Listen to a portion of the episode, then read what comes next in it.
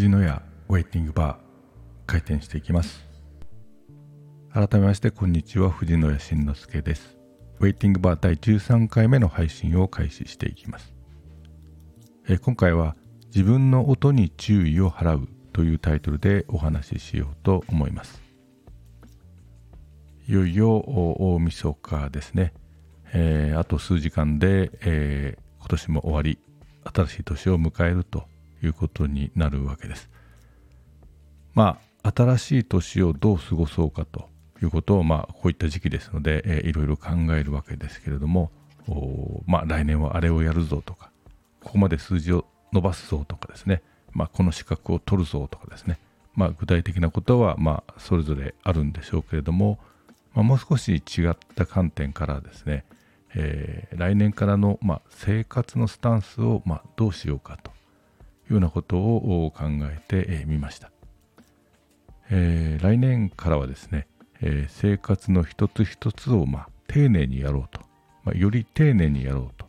いうことを心がけたいなと思います。まあ、今まではですね、えー、効率であるとか、まあ、効果というようなことをですね、まあ、どうしても第一に考えていたと思うわけです。ビジネスマンですから、まあ、それ自体悪いことではないですしむしろ必要なことではあるんですけれどもさすがにそろそろそればっかりにこだわらなくてもいいんじゃないのかなと思い始めているわけです。まあ、おそらくそこをですね、まあ、その効率とかをですね重視するあまりにいろいろ見逃したり、えー、逆の意味で損をしていたということも結構あったんだろうなというふうに思うわけです。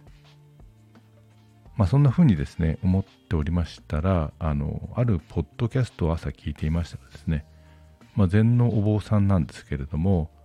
まあ、自分の音にま注意を払うというようなお話をされていました。まあ、とてもいいお話だし、えー、この一つ一つ丁寧にやろうということに、えー、とても関係がして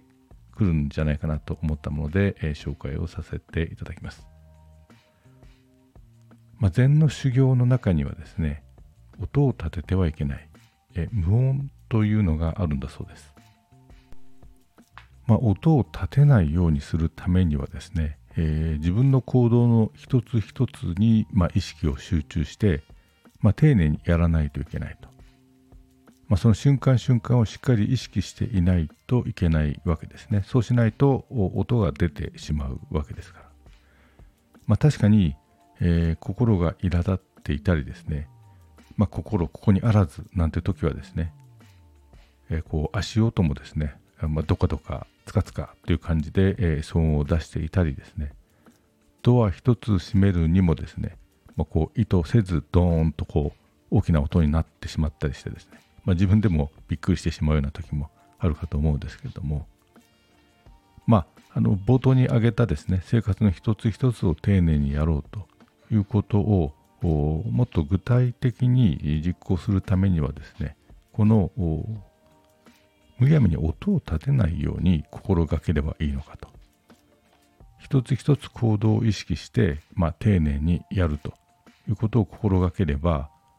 まあ、音はおそらくむやみな音は出ないんだろうなと思います。まあ、これ行動に伴う音だけではなくてですねおそらく話し方とかにも通じるんだろうなと思います。まあ、常に怒っているような声であるとか攻撃的な言葉を使うとか悪口とか、まあ、これはどう考えても心地よい音とは言えませんからやはりこの声のトーンであったりこの発し方であったり、言葉の選び方